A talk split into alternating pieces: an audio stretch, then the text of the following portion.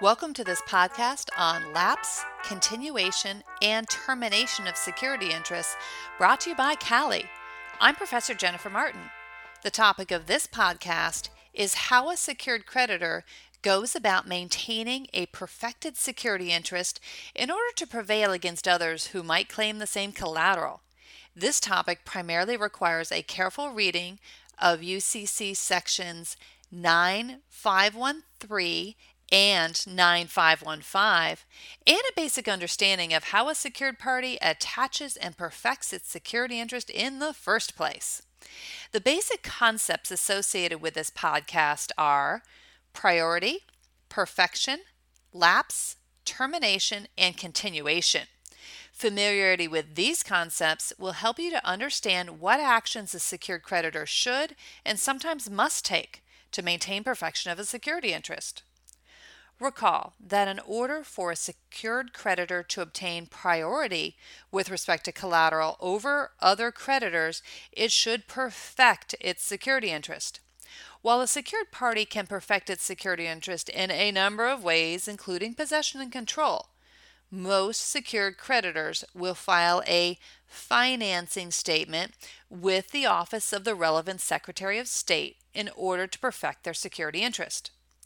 A secured party will want to maintain its perfection and not allow it to lapse until there's no longer an obligation outstanding and no further obligations are contemplated. If a secured creditor has a perfected security interest, what happens when the debt is paid? If a secured creditor has perfected its interest by possession, the secured creditor will simply return the collateral to the debtor. But what happens to a filed financing statement when the debt is paid? A secured party which perfected by filing must file with the relevant Secretary of State's office a form called a termination statement for the financing statement. After the secured party files a termination statement, the financing statement no longer operates to perfect a security interest. In essence, it terminates the effectiveness of the financing statement.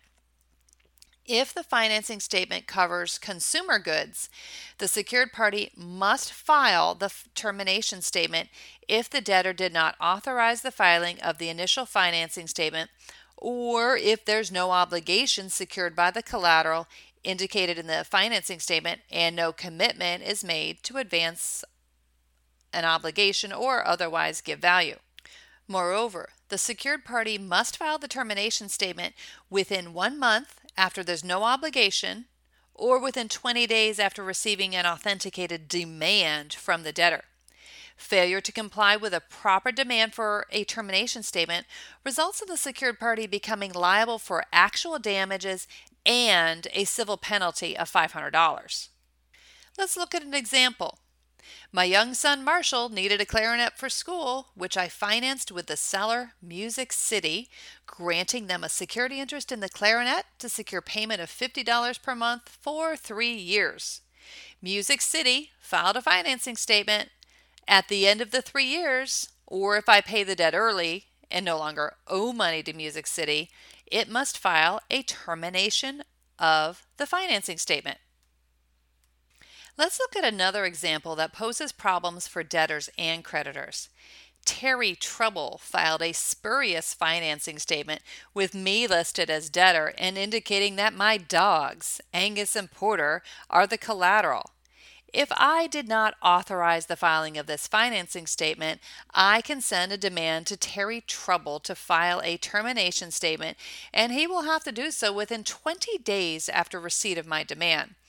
In the event that he does not file the termination statement, I can file an amendment to the financing statement, and some states allow the debtor to file the termination or an affidavit of fraudulent UCC filing. In the event that we have collateral that is not consumer goods, the secured creditor must still file a termination statement or provide one to the debtor within 20 days after receiving a demand in three situations. First, where there is no obligation outstanding. Second, where the financing statement covered goods subject to a consignment to the debtor, but the goods are no longer in the debtor's possession. Third, where the debtor did not authorize the filing of the initial financing statement. Let's look at some examples. Hypo 1. First Bank holds a security interest in my office equipment perfected by filing. Happily, I pay off the loan in full and request a termination statement. First Bank has 20 days to comply. Hypo 2. Chris Carpenter makes custom sassafras furniture that he consigns to Owl's Head Rustic. Getting good legal advice, Chris makes a financing statement filing covering the consignment. When the parties part ways and Owl's Head Rustic no longer has any consigned goods, it can request a termination statement. Chris will have 20 days to comply. Hypo 3 Terry Trouble files a spurious financing statement against all of the furniture and inventory of Owl's Head Rustic, listing Second Bank as creditor. Because this financing statement is not authorized, Owl's Head Rustic can make a demand to Second Bank to file a termination statement. Second Bank will have 20 days to comply. Because the filing of a termination statement renders the initial financing statement ineffective, termination statements can only be filed when authorized. Moreover, parties should act with care in filing termination statements. In the case of In Re Motors Liquidation Company concerning the General Motors bankruptcy, the court held as effective a termination statement erroneously filed prior to bankruptcy by the attorneys of General Motors. The court held that the secured party of record had authorized the filing authorization can occur regardless of whether the secured party had subjectively intended or understood the effect of the filing. Simply, General Motors had vested the attorneys with actual authority to file termination statements on their behalf, such that a termination statement filed with respect to a $1.5 billion financing statement was effective even though it was done erroneously. It is important to note that financing statements do not last forever. They're only effective for five years. If a secured party wants to maintain their perfection for longer than five years, they would need to file a continuation statement. A continuation statement must be filed before the financing statement lapses.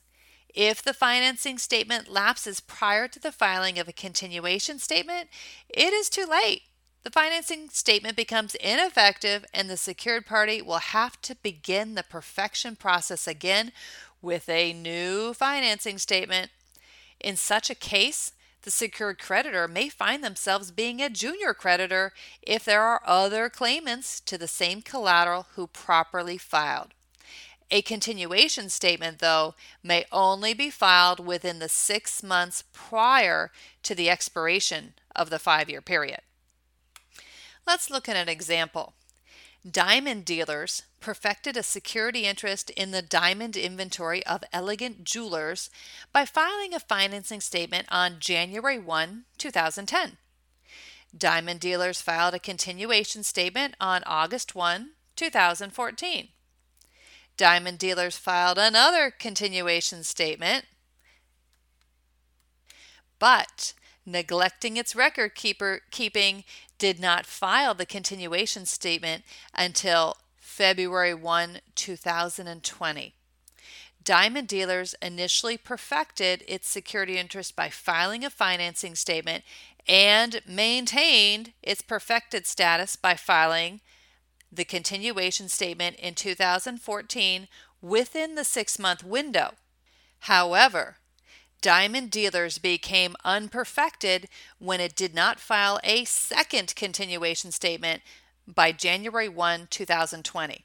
Moreover, the late filed continuation statement is ineffective as there's no longer a financing statement to continue. If Brilliant Earth Diamonds had filed a financing statement listing the same collateral in 2018, it would now have priority because the financing statement of diamond dealers lapsed. At this point, You should be able to describe the basic process of maintaining perfection of a security interest, including the requirements for filing a termination of a financing statement where required. You should also be able to describe why a secured creditor must make each of these filings. I hope you've enjoyed this podcast on lapse, continuation, and termination of security interests. Lawdibles are produced and distributed by CALI, the Center for Computer Assisted Legal Instruction.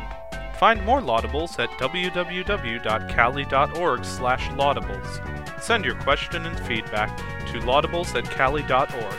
That's L A W D I B L E S at C A L I dot org. The Lawdible theme music is Ask Me No Question by Learning Music.